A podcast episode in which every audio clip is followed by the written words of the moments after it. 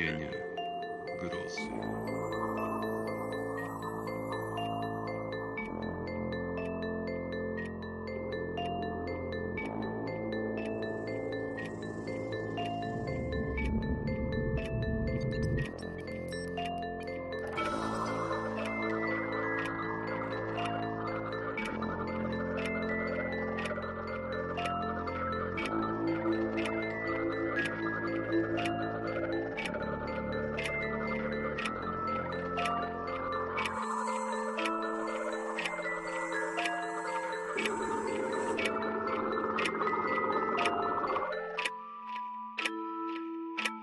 Robert i Howard. Potwór na dachu. W nocy dudnią kroki złowieszcze, jakby słonie wokół stąpały. Ze strachu wstrząsają mną dreszcze i leżę na łóżku struchlałe. Unosi skrzydła olbrzymie, gromada w mroku ukryta. Dachy trgają pochyłe, gdy tłuką mamucie kopyta. Justin Jeffrey z przedwiecznej krainy. Zacznijmy od tego, iż wizyta Tusmana całkowicie mnie zaskoczyła. Nigdy nie przyjaźniliśmy się zbyt blisko, odrzucała mnie interesowność tego człowieka. Odkąd gorzko posprzeczaliśmy się trzy lata temu, gdy próbował zdyskredytować moje świadectwa kultury na Hua na Yucatanie, będące wynikiem lat skrupulatnych badań, nasze stosunki dalekie były od serdecznych.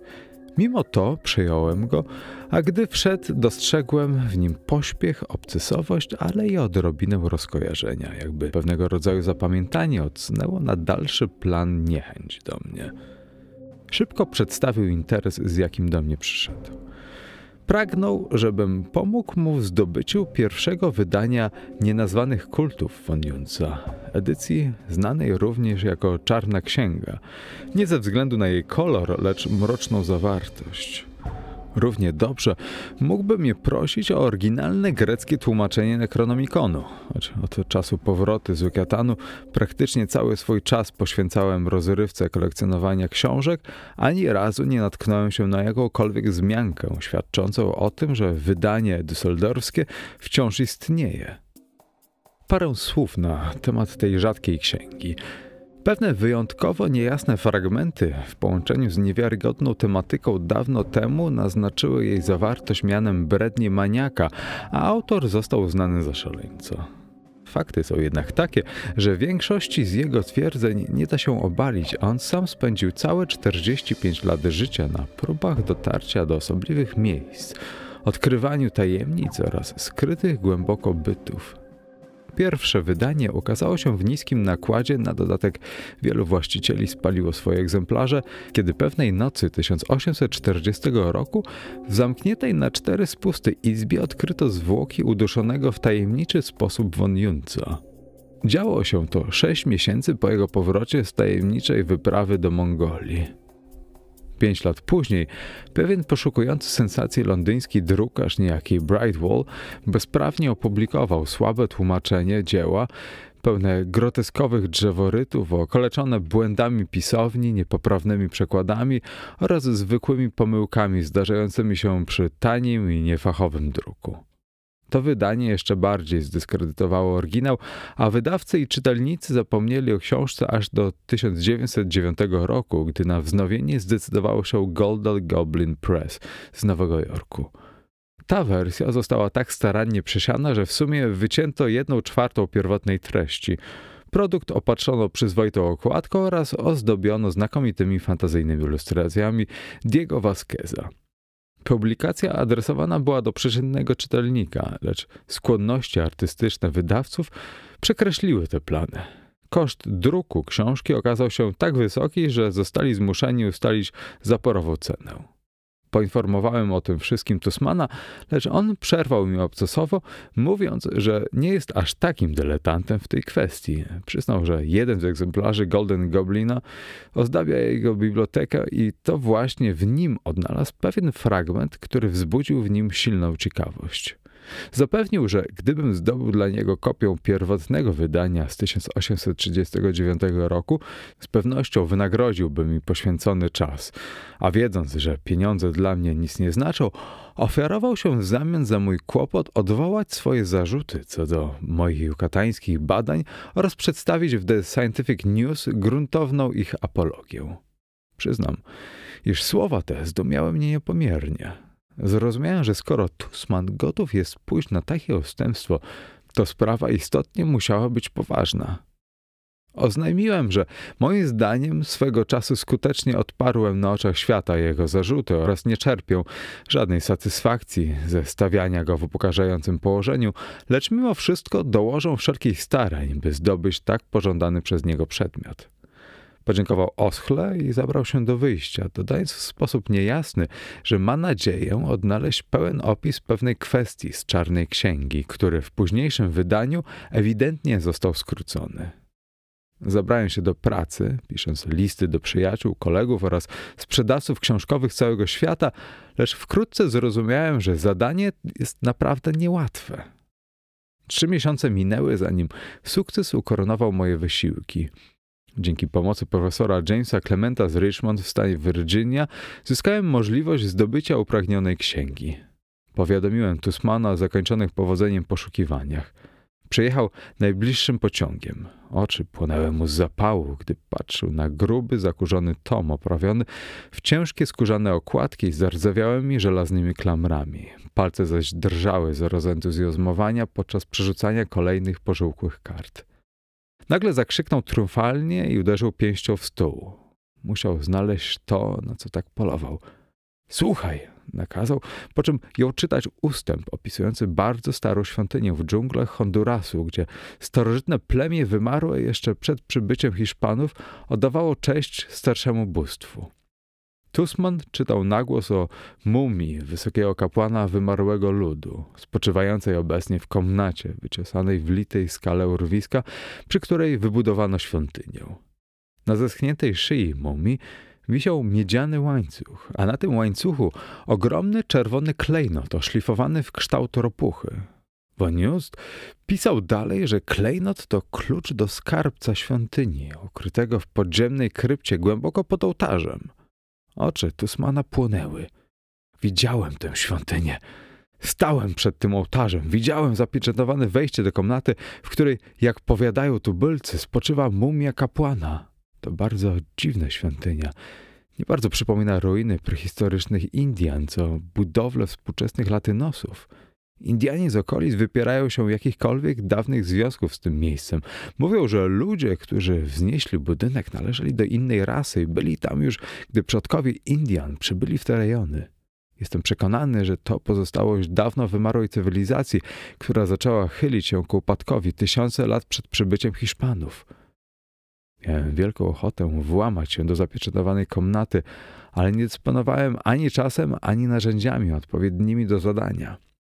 Spieszno mi było na wybrzeże, gdyż wcześniej przypadkowo otrzymałem postrzał w stopę, a na miejsce natknąłem się zupełnie niespodziewanie po drodze. Planowałem raz jeszcze rzucić okiem na to miejsce, lecz okoliczności nie pozwoliły. Teraz nic nie stanie na mojej drodze. Szczęśliwym trafem natknąłem się na pewien fragment właśnie tej księgi w wydaniu Golden Goblin opisujący moją świątynię.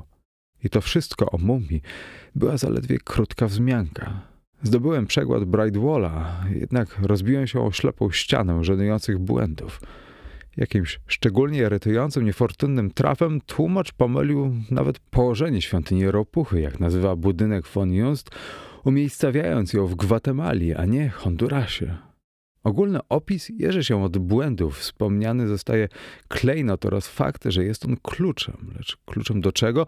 Książka Brightwalla nie podaje. Mam wrażenie, że podążam tropem prawdziwego odkrycia, chyba że liczne grono ma słuszność.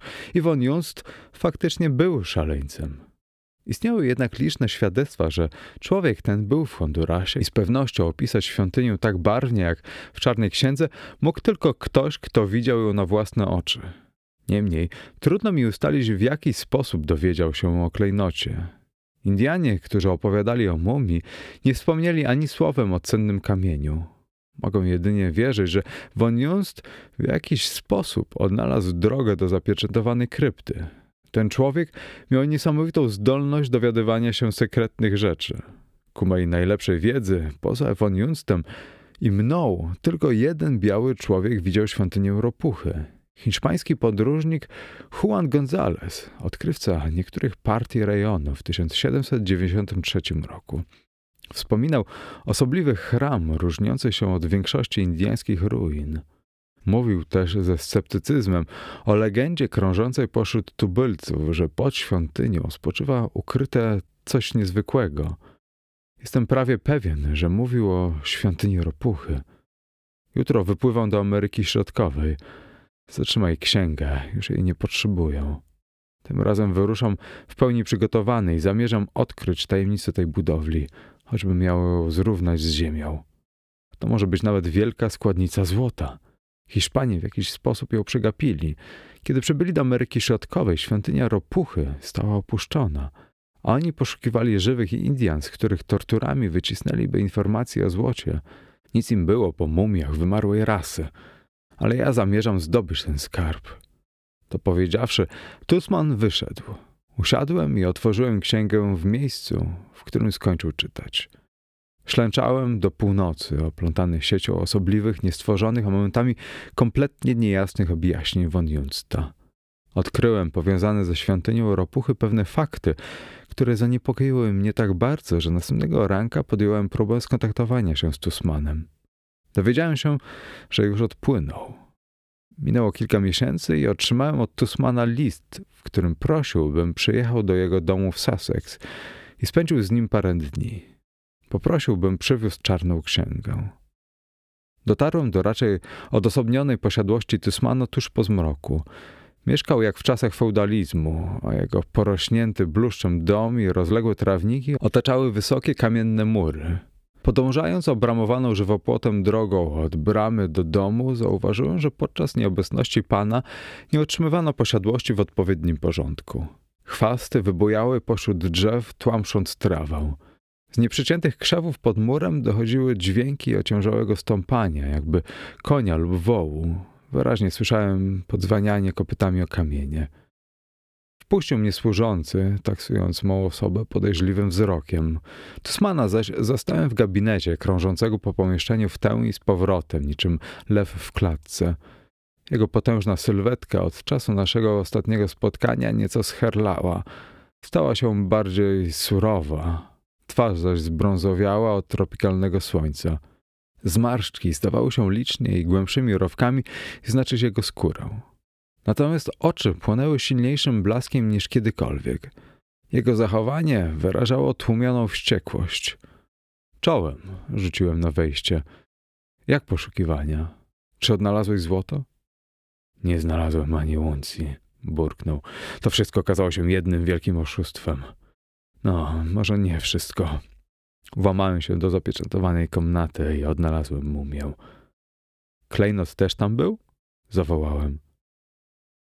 Wyciągnął coś z kieszeni i wręczył mi. Patrzyłem z ciekawością na przedmiot. Był to ogromny klejnot, przejrzysty niczym kryształ, lecz o barwie złowieszczego szkarłatu, oszlifowany w kształt ropuchy, tak jak twierdził von Junst. Zadrżałem mimowolnie. Wizerunek ten budził we mnie szczególne obrzydzenie. Skierowałem uwagę na ciężki, osobliwie wykonany miedziany łańcuch, na którym wisiał kamień. Co oznaczają symbole na łańcuchu? Zapytałem z ciekawości. Nie jestem w stanie powiedzieć, odparł Tusman. Myślałem, że może ty będziesz wiedział. Dostrzegam pewne podobieństwo pomiędzy nimi, a częściowo zatymi hieroglifami na monolicie znanym jako czarna skała, które znajduje się w górach Węgier. Nie potrafiłem ich odczytać. Opowiedz o wyprawie, nalegałem. Swoją historię zaczął z dziwną niechęcią, gdy obaj pochyliliśmy się nad szklaneczkami wypełnionymi whisky z sodą. Bez większego trudu po raz drugi znalazłem świątynię, mimo że znajdowało się w samotnym, rzadko uczęszczanym regionie. Zbudowano ją przy pionowym kamiennym urwisku w opuszczonej, nieoznaczonej na mapach i nieznanej odkrywcom dolinie. Nie zamierzam szacować jej wieku, jednak wzniesiono ją z niezwykle twardego bazaltu, którego nie widziałem nigdzie indziej, a zaawansowanie wiatrowej erozji tego materiału daje pewne pojęcie o niewyobrażalnym wieku budowli. Większość kolumn stanowiących fasadę świątyni to istna ruina. Wszędzie wokół walają się odłamki pokruszonych baz, niczym wybite zęby wyszczerzonej staruchy. Mury zewnętrzne także kruszeją, za to filary wewnętrzne oraz kolumny podtrzymujące nienaruszoną część dachu zdają się na tyle nietknięte, że wytrwają jeszcze tysiące lat, podobnie jak ściany komnaty wewnętrznej. Górne pomieszczenie jest okrągłe, z podłogą wyłożoną dużymi kwadratowymi płytami z kamienia. Po środku stoi ołtarz, wielki, okrągły, osobliwie rzeźbiony blok z tego samego materiału co podłoże. Bezpośrednio za ołtarzem, w litym urwisku stanowiącym tylną ścianę komnaty, znajduje się zapieczętowane, wykute w skale pomieszczenie, w którym spoczywa mumia ostatniego kapłana świątyni. Włamałem się do krypty bez większych trudności odnalazłem mumię, o której mówiła czarna księga. Chociaż zachowała się szczególnie dobrze, ciężko mi było określić, jaki typ człowieka reprezentowała za życia. Wyschnięte rysy oraz ogólny zarost czaszki sugerowały członka pewnego zdegenerowanego ludu, mieszkańców z Dolnego Egiptu. Jestem pewien, że kapłan należał do rasy bliżej spokrewnionej z Kaukazami niż z Indianami. Poza tym nie jestem w stanie dodać nic na 100% pewnego. Tak czy inaczej, klejnot był tam, na łańcuchu owiniętym wokół wyschniętej szyi. Od tego momentu opowieść Tusmana stała się tak mętna, że przestałem nadążać za jego rozumowaniem, a w pewnej chwili zacząłem się nawet zastanawiać, czy czasem tropikalne słońce nie padło mu na mózg. Otworzył ukryte drzwi w ołtarzu za pomocą klejnotu, ale w jaki sposób nie wyjaśnił. Uderzył mnie fakt, że sam nie do końca rozumie działanie klucza klejnotu. Niemniej otwarcie tajnego przejścia wywarło niepożądany efekt na wynajętych przez niego szubrawcach. Jawnie odmówili podążenia za nim przez pogrążone w ciemnościach przejście, które otworzyło się zagadkowo, gdy klejnot dotknął ołtarza. Tusman wszedł do środka sam, wyposażony w pistolet oraz latarkę elektryczną. Odkrył wąskie kamienne schody, które najwyraźniej wiodły w trzewia ziemi. Zszedł nimi aż do szerokiego korytarza, gdzie mrok niemal pochłaniał jego maleńki promień światła. Opowiadając tę część, dziwnie irytował się ropuchą, która przez cały czas jego pobytu pod ziemią skakała przed nim tuż na granicy światła. Podążając przez zawilgocone tunele i wypełnione czernią klatki schodowe, w końcu dotarł do fantastycznie rzeźbionych ciężkich wrót, za którymi w jego odczuciu znajdowała się krypta pełna ukrytego złota starożytnych czcicieli. Przycisnął ropuszy klejnot w kilku miejscach, aż w końcu drzwi rozchyliły się na oścież. A skarb? Wpadł mu niecierpliwie w słowo. Wybuchnął dzikim śmiechem, kpiąc samego siebie. Nie było żadnego złota, żadnych kamieni szlachetnych, nic. Zawahał się. Nic, co byłbym w stanie zabrać ze sobą. Po raz kolejny w jego opowieść wkradła się mętność. Z tego co zrozumiałem, opuścił świątynię raczej pospiesznie, nie podejmując dalszych poszukiwań rzekomego skarbu. Przyznał, że postanowił zabrać ze sobą tylko mumię, żeby podarować ją jakiemuś muzeum, lecz po wyjściu z podziemi nie mógł jej odnaleźć. Był przekonany, że to jego ludzie ze swoją przesądną niechęcią do zabrania w drogę na wybrzeże takiego towarzysza wrzucili ją do jakiejś studni czy jaskini. I w ten sposób zakończył: Jestem z powrotem w Anglii, ani trochę bogatszy niż przed wyjazdem. Masz klejnot, przypomniałem, z pewnością cenny. Zerknął na niego bez specjalnych względów, choć ze swego rodzaju dziką, niemal obsesyjną zachłannością. Twoim zdaniem to Rubin? zapytał. Potrząsnąłem głową. Nie jestem w stanie go zidentyfikować. Ja tak samo. Pozwól na moment księgę. Odwracał powoli ciężkie stronice, poruszając ustami przy czytaniu. Raz na jakiś czas potrząsał głową, jakby zakłopotany. Zauważyłem, że długo zastanawia się nad jedną z linijek. Ten człowiek tak bardzo zagłębił się w zakazane tematy, rzekł. Trudno się dziwić, że skończył w sposób tak dziwny i zagadkowy. Musiał przewidywać swój koniec.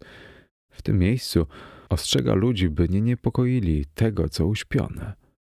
Tusman przez jakiś czas stawał się pogrążony w myślach. Tak, tego, co uśpione, mruknął. Tego, co wydaje się martwe, ale tylko czeka, aż zbudzi je jakiś ślepy głupiec. Powinienem był przeczytać dalszą część czarnej księgi. Powinienem był zamknąć drzwi po opuszczeniu krypty. Ale mam klucz i zachowam go, choćby wszystkie zastępy piekieł wyrwały się na wolność. Ocknął się z zadumy, już miał przemówić, gdy momentalnie coś go powstrzymało. Z góry dobiegł osobliwy dźwięk. Co to było? Spojrzał na mnie. Począsłem głową, a on popędził do drzwi i zawołał służącego. Mężczyzna wszedł kilka chwil później, z lekka pobladły. Byłeś na górze? Warknął Tusman. Tak, sir. Słyszałeś cokolwiek? Zapytał surowo, z groźbą i oskarżeniem w głosie. Tak, sir. Odpowiedział mężczyzna z zakopotaniem na twarzy. Co słyszałeś? Ofuknął pytaniem służącego. Cóż, sir. Zaśmiał się mężczyzna przepraszająco. Powie pan, że mam niepokoj w głowie, ale prawdę mówiąc, sir, brzmiało to jak koń chodzący po dachu.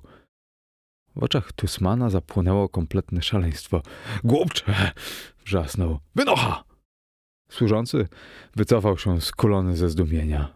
Tusman zaś złapał za błyszczący, oszlifowany w kształt ropuchy klejnot. Byłem głupcem, wściekał się. Nie doczytałem do odpowiedniego miejsca, powinien był zamknąć te drzwi. Ale na Boga, klucz należy do mnie i nie oddam go ani człowiekowi, ani diabłu. Po tych dziwacznych słowach odwrócił się i uciekł na górę. Chwilą później trzasnęły drzwi jego pokoju, służący zaś, zapukawszy w nie nieśmiało, otrzymał jedynie okraszony bluźnierstwami nakaz udania się na spoczynek oraz ponurą groźbą, by strzelać do każdego, kto spróbuje wejść do pokoju. Wyjechałbym stamtąd, gdyby nie późna godzina. Było bowiem jasne, że Tusman kompletnie zbzikował. Udałem się zatem na spoczynek do pokoju, który wskazał mi przerażony służący. Nie poszedłem spać, lecz otworzyłem czarną księgę w miejscu, które czytał oszalały pan domu. Zakładając, iż człowiek ten niecałkiem zwariował, fakty przedstawiały się następująco. Tusman natknął się na coś zaskakującego w świątyni rapuchy. Coś nienormalnego przy otwieraniu ołtarza przeraziło jego ludzi, natomiast w krypcie znalazł coś, czego nie spodziewał się znaleźć. Podejrzewam, że ktoś go śledził od samej Ameryki Środkowej, a głównym powodem prześladowania był klejnot zwany kluczem. Szukając wskazówek w tomie von Junsta, po raz kolejny czytałem fragment o świątyni Ropuchy oraz dziwnym przedindiańskim ludzie, który oddawał tam część olbrzymiemu, chichoczącemu, mackowatemu, kopytnemu potworowi. Tusman wspomniał, że nie doczytał do odpowiedniego ustępu, gdy pierwszy raz widział księgę. Zastanawiając się nad tym zagadkowym stwierdzeniem, natknąłem się na linijkę, nad którą zatrzymał się dłużej. Odcisnął przy niej paznokieć kciuka. Wydawało się, że to kolejna z licznych niejasności zawartych w księdze von Junsta, gdyż stało tam tylko, że Bóg świątyni to skarb świątyni. Nagle uderzyły mnie mroczne implikacje tej wskazówki, a czoło skroplił zimny pot. Klucz do skarbu. A skarbem świątyni był Bóg świątyni. Po otwarciu bram więzienia można zbudzić uśpione rzeczy. Przeszedł mnie dreszcz. Ta trudna do zniesienia sugestia wytrąciła mnie z równowagi. W tym momencie coś przerwało gwałtownie ciszę, a moje uszy zaatakował śmiertelny wrzask ludzkiej istoty. W mgnieniu oka wypadłem z pokoju, a gdy popędziłem po schodach, usłyszałem dźwięki, które skłoniły mnie do powątpiewania od tamtej pory w swoją poczytalność. Zatrzymałem się pod drzwiami Tusmana, próbując obrócić gałkę. Drzwi były zamknięte. Kiedy wahałem się i zastanawiałem, co robić, usłyszałem w środku potworny, piskliwy chichot, a następnie obleśny, kleisty odgłos, jakby przez okno przyciskało się wielkie galaretowate cielsko. Dźwięk ucichł i mogłem przysiąc, że przez moment dobiegł mnie bardzo nikły świst gigantycznych skrzydeł. A potem cisza. Zebrawszy się w sobie, wyważyłem drzwi. Ze środka buchnął niczym żółta chmura paskudny, bezwojniający otur. Krztusząc się od mdłości, wszedłem do środka. Pokój przypominał istną ruinę, lecz nic z niego nie zniknęło, nie licząc szkarłatnego, ropuszego klejnotu, który Tusman zwał kluczem. Nigdy potem go nie odnaleziono. Parapet pokrywał śmierdzący, nieopisany szlam, zaś po środku pokoju spoczywał Tusman. Miał zmiażdżoną, sprasowaną głowę. Na krwawych szczątkach czaszki i twarzy widniał wyraźny odcisk ogromnego kopyta. Tłumaczył Mateusz Kopacz. Muzyka Błażej Lindner Jacek Brzezowski czytał Jacek Brzezowski. Cześć, tu Jacek Brzezowski, a to był kolejny odcinek audycji Tchnienie Grozy. Tchnienie Grozy nagrywam już ponad 10 lat i włożyłem w ten projekt masę swojego czasu oraz pieniędzy. Jeżeli chciałbyś wesprzeć tę audycję finansowo, co pozwoli na upgrade sprzętu, opłaty serwerów, wejdź na www.patronite.pl przez Tchnienie Grozy. Audycja była i zawsze będzie za darmo, ale każde wsparcie jest naprawdę miło widziane. Cześć, tu Jacek. Jeśli spodobało Ci się Tchnienie Grozy i lubisz historię oraz gry fabularne, a może chcesz się nimi zainteresować, to zapraszam Ciebie na swój drugi podcast 6, 10, 12. Pisane osobno cyframi jako 6, odstęp 10, odstęp 12 do znalezienia na YouTube oraz Spotify, a także innych platformach. Zapraszam serdecznie do słuchania.